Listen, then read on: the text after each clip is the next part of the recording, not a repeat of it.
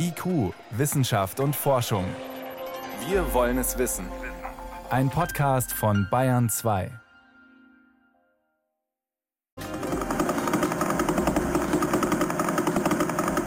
Was macht so ein Geräusch? Ist es A, ein Himmelskörper, B, ein Lebewesen, C, eine Maschine? Heute gibt es viel zum Staunen, viele spannende Neuigkeiten zum Universum und deshalb kommt dieses Geräusch von einem Himmelskörper, einem Stern. Außerdem geht es um dunkle Energie, kosmische Funkuhren und Geisterteilchen. Wissenschaft auf Bayern 2 entdecken. Heute mit Birgit Magira. Und heute gibt es die geballte Ladung aktuelle Weltraumforschung. Wir starten mit kosmischer Strahlung kennt man aus dem Flugzeug. Das sind vor allem Atomkerne, die in die Erdatmosphäre prasseln. Diese Strahlung kann zum Beispiel die Elektronik von Satelliten zerstören. Und sie wäre auch ein großer Risikofaktor für Menschen, die vielleicht irgendwann zum Mars reisen wollen. Die meisten dieser Teilchen kommen wohl von der Sonne, aber der Rest weiß man nicht. Bisher gab es keinen sicheren Weg, das herauszufinden. Das ändert sich jetzt. Eine entscheidende Rolle spielt dabei ein Elementarteilchen, das Neutrino, auch Geisterteilchen genannt. Sophie Stiegler berichtet dazu von einem ganz besonderen Forschungsort. Wer Neutrinos fangen will, muss sich warm anziehen. Im wahrsten Sinne des Wortes. Am Südpol steht er, der größte Teilchendetektor der Welt. Ein Eiswürfel unter der Oberfläche. Einen Kilometer lang, breit und hoch. Hier, an einem der unwirtlichsten Orte der Erde, hat man tiefe Löcher ins Eis geschmolzen und Sensoren darin versenkt. Seit gut zehn Jahren sind die Augen von Ice Cube im Eis festgefroren und halten nach den Geisterteilchen Ausschau. Diesen Spitznamen haben die Neutrinos, weil sie so leicht sind, dass sie fast nichts sind. Ein Hauch von etwas, das aber alle Ecken unseres Universums durchströmt, auch durch unseren Körper, jede Sekunde. Dabei sind die Neutrinos unsichtbar, ungeladen und deswegen unbeirrt von Magnetfeldern im Universum unterwegs, geisterhaft eben. Und weil sie diese Eigenschaften haben, fliegen sie durch das ganze Universum ungehindert durch und werden nicht abgebremst. Wolfgang Rode, Professor für Astroteilchenphysik an der TU Dortmund. Er jagt den Neutrinos schon seit 30 Jahren hinterher. Leider fliegen sie auch durch die Erde weitgehend ohne Wechselwirkungen hindurch, sodass man, um ein Teleskop zu bauen, nun schon ein sehr großes Volumen benötigt. Denn ab und zu macht sich ein Neutrino dann doch mal bemerkbar. Im Eiswürfeldetektor Ice Cube am Südpol bedeutet das, ein Neutrino trifft ein Eismolekül und hinterlässt dabei einen matten blauen Lichtkegel. Den kann man messen. Erwischt. Wenn man sie einmal hat, ist das Tolle an den Neutrinos, dass man gut rausfinden kann, wo sie entstanden sind. Weil sie so stur geradeaus durchs All fliegen, muss man nur ihre Spur im Eis zurückverfolgen und landet, so die Idee, auch bei den Quellen der kosmischen Strahlung, erklärt Wolfgang Rode. Also Quellen ähm, können sein Supernova-Überreste, es können die Quellen von Gamma-Ray-Bursts sein, also alle Objekte, in denen äh, sehr starke Magnetfelder herrschen und hohe Temperaturen. Das vermutet man. Naja, was soll es sonst sein? Beweise dafür gibt es nicht. Was an kosmischer Strahlung bei uns auf der Erde ankommt, hat meistens schon einen langen Weg hinter sich. Die geladenen Atomkerne, aus denen die Strahlung besteht, werden von Magnetfeldern im Weltraum mal hierhin, mal dahin gezogen und herumgewirbelt. Keine Chance, ihnen noch zu entlocken, wo sie mal entstanden sind. Eigentlich können nur Neutrinos die Frage nach dem Ursprung der kosmischen Strahlung beantworten. Doch nachdem der Neutrino-Detektor IceCube vor gut zehn Jahren seine Arbeit aufgenommen hatte, gab es erstmal Enttäuschung. Es kommen zwar eine Menge Neutrinos im Detektor an, die allermeisten sind aber langweilig. Sie entstehen erst bei Reaktionen in unserer Atmosphäre.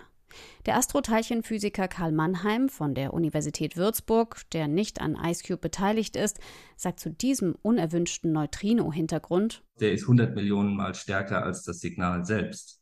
Also man sitzt in einem Schneesturm und soll da jetzt irgendwo von einem entfernten Haus ein Licht sehen. Das ist schwierig. Die hohe Kunst ist, das Licht im Schneesturm zu finden, also die guten Neutrinos aus der Masse herauszufiltern. Und da kam der entscheidende Schachzug von der TU Dortmund. Das erklärt der Doktorand Mirko Hünnefeld gestern Abend auf einer Pressekonferenz. What's new about this analysis is that we heavily rely on machine and deep learning here. Filtermethoden mit Hilfe von maschinellem Lernen, also einer Form von künstlicher Intelligenz. Und plötzlich findet man 30 mal mehr Neutrinos als bisher. Zusammen ergeben sie ein Bild, sagt Wolfgang Rode von IceCube. Na, Im Moment sehen wir den Fingerabdruck der Galaxie. Da, wo wir mit bloßem Auge in einer klaren Sternennacht die Milchstraße sehen, von dort kommen auch die meisten Neutrinos bei uns an. Manche Stellen ein bisschen heller, andere dunkler. Das ist einfach ein Moment, wo man als Wissenschaftler dann innehält und sagt, wow, das ist ein Triumph. Wie viele andere ist auch Karl Mannheim zuversichtlich, dass man schon bald einzelne Quellen der kosmischen Strahlung ausmachen kann. Die Erforschung unseres Weltalls mit Hilfe von Neutrinos steht noch am Anfang. Aber sie ist jetzt einen ganzen Schritt weitergekommen. Sophie Stiegler über Geisterteilchen aus dem All, die an der Amundsen Scott Forschungsstation in der Antarktis eingefangen werden.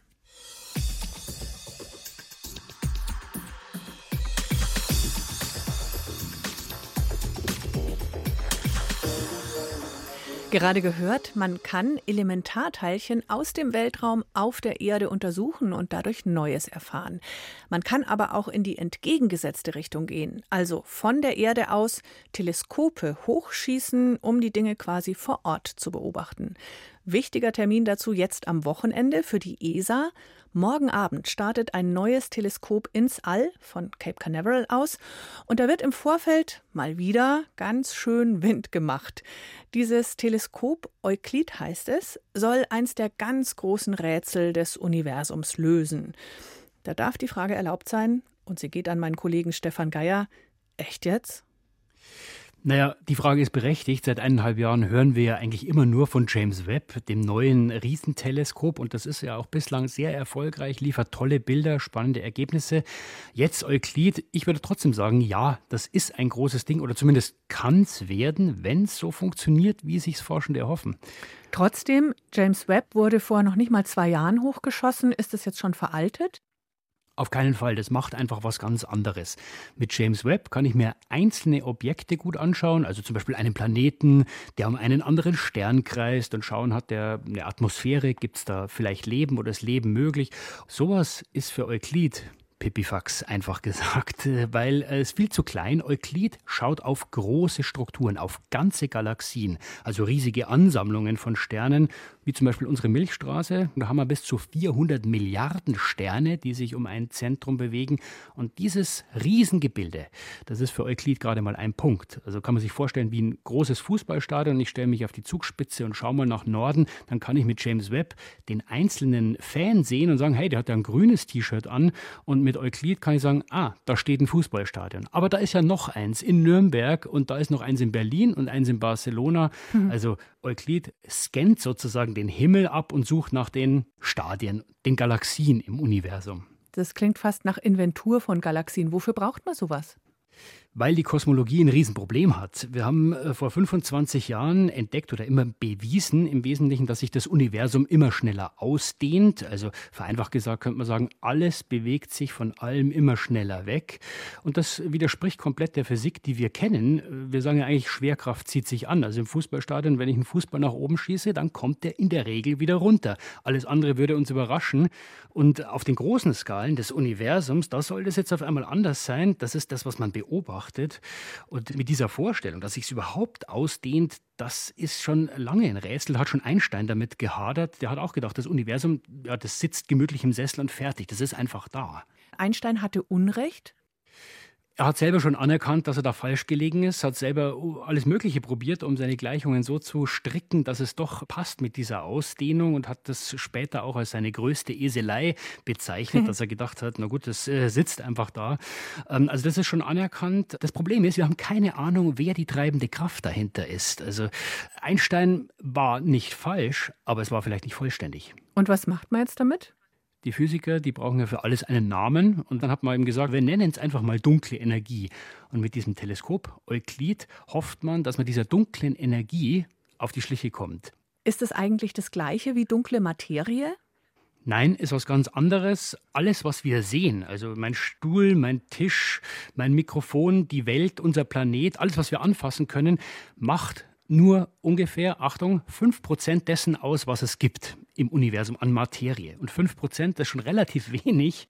Und deswegen ist auch die Aufregung bei den Forschern so groß, weil mit allem, was wir bislang gemacht haben, alle Astronomie, alle Kosmologie, wir stochern immer in diesen 5% rum. Und wir wissen zwar inzwischen, da ist noch mehr, aber was genau, hat man keine Ahnung davon. Und jetzt kommt Euklid und kann was lernen über diese Materie und Energie?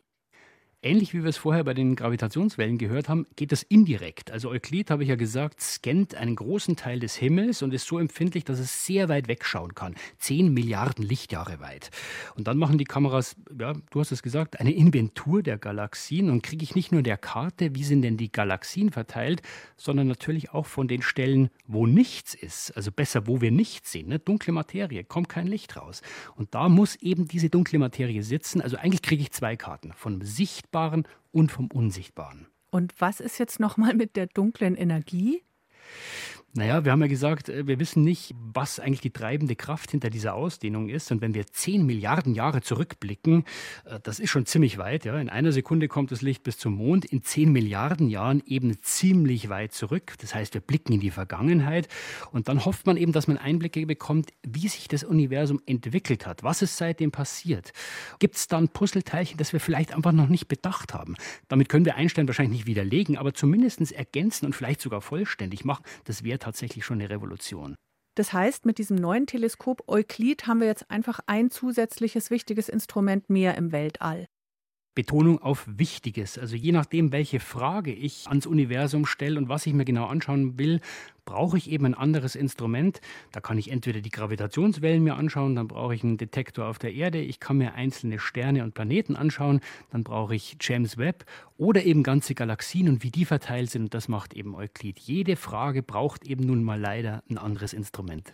Morgen Abend startet also Euklid ins All auf der Jagd nach dunkler Materie. Stefan Geier war das mit Erklärungen dazu. Danke. Gern. Bayern 2. Wissenschaft schnell erzählt. Das macht Johannes Rostäuscher äh, und es sind ganz irdische Meldungen. Es geht los mit, sagen wir wie es ist, toten Tieren, genauer mit Aas.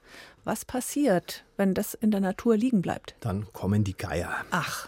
Er hat in diesem Fall tatsächlich 21 Geier. Ich hole jetzt mal ein bisschen aus. Also Aas, tote Tiere haben einen großen, sehr positiven Einfluss aufs Ökosystem, weiß man eigentlich, wird trotzdem zu wenig umgesetzt, zu wenig bleibt liegen. Die Uni Würzburg, die will das ändern und die hat jetzt mal wieder herausgefunden, was passiert, wenn man Aas liegen lässt oder sogar auslegt, zum Beispiel, wenn Wild vom Auto überfahren wird. Und die haben genau das gemacht und haben gleich ganz schön was erlebt. Die haben ein überfahrenes Reh in der Eifel auf ein Hochplateau gelegt und eine Fotofalle daneben aufgestellt. Und wer ist in diese Fotofalle getappt? Du ja. hast es schon erwähnt. 21 Geier, nur wenige Stunden hat es gedauert, dann waren die da.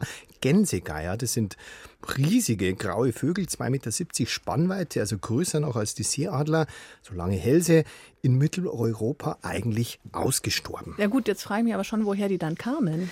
Ein paar haben Ringe gehabt und daran hat man eben gesehen, aus Spanien und Südfrankreich wohl, vor allem Jungvögel waren es, die waren nicht alle beringt, aber die fliegen sehr weit und die können lang mhm. ohne Futter da rumsegeln. Aber wenn sie dann sowas sehen, sind die 0, nix da, die haben auch wahnsinnig gute Augen. Gleichzeitig muss man sagen, so ein Reh für 21 Geier, das ist eigentlich nee, wenig. Ist nicht viel. Hm. Da gibt es dann ein wildes Geflatter und Gerangel. Der Chef Geier geht voran. Die Details lasse ich jetzt mal weg, aber nach kurzer Zeit sind eigentlich nur noch ein paar Knochen übrig vom Reh.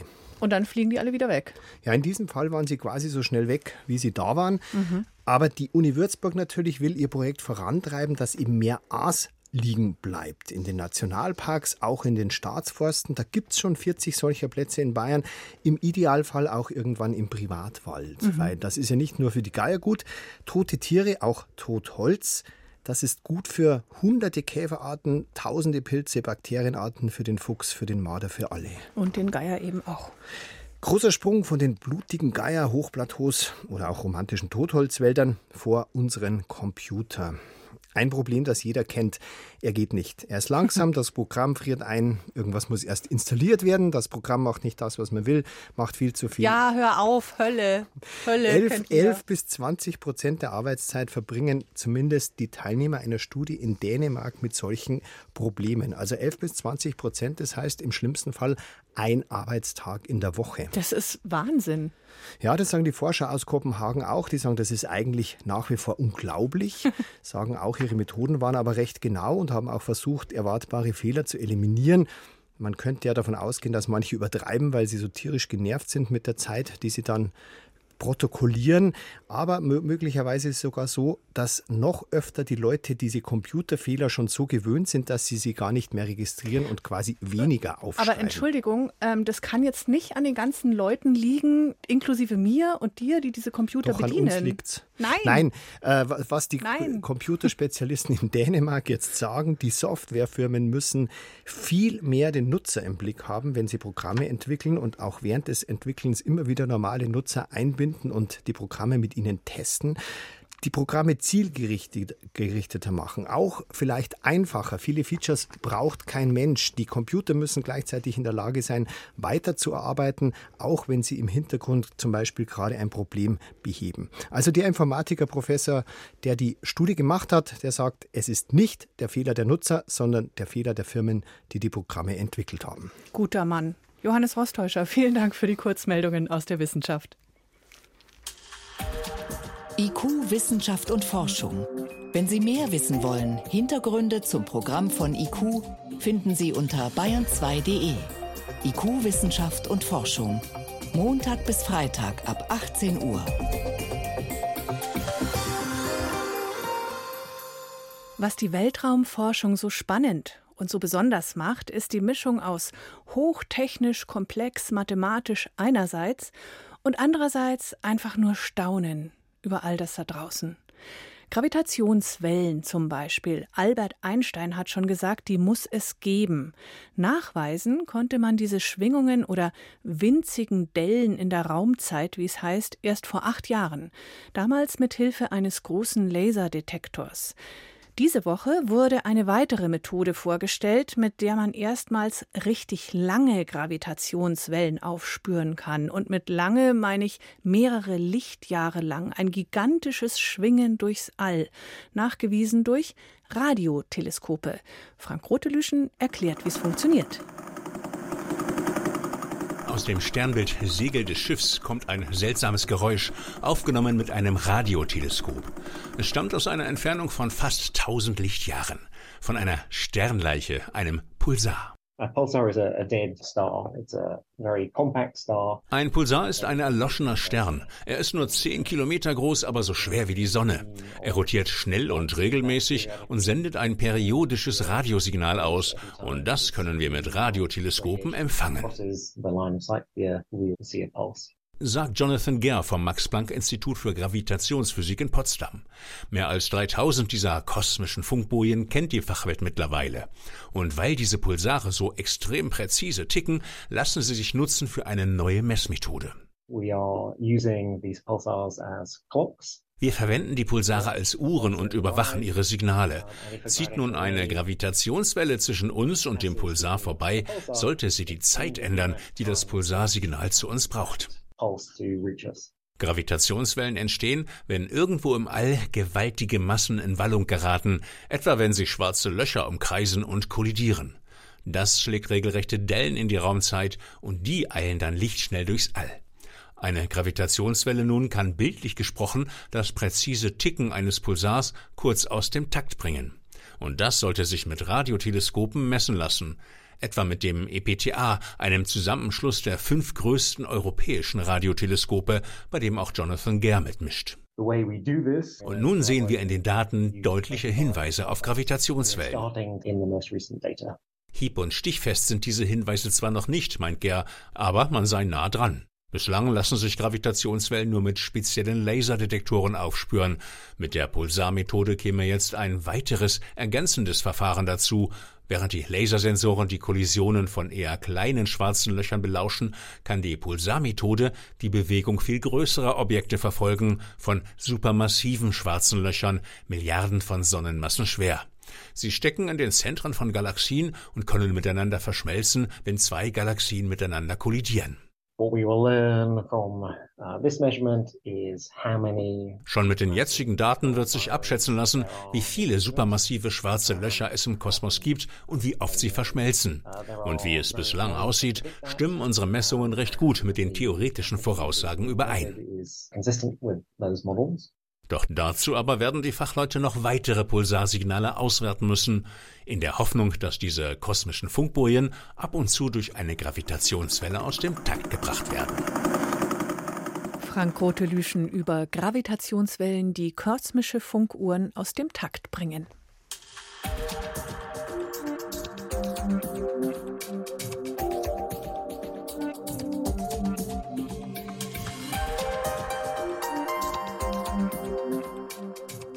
Wir am Anfang der Woche, Montagabend, zufällig den Feuerball, diese grün leuchtende Monstersternschnuppe am Himmel gesehen hat, herzlichen Glückwunsch.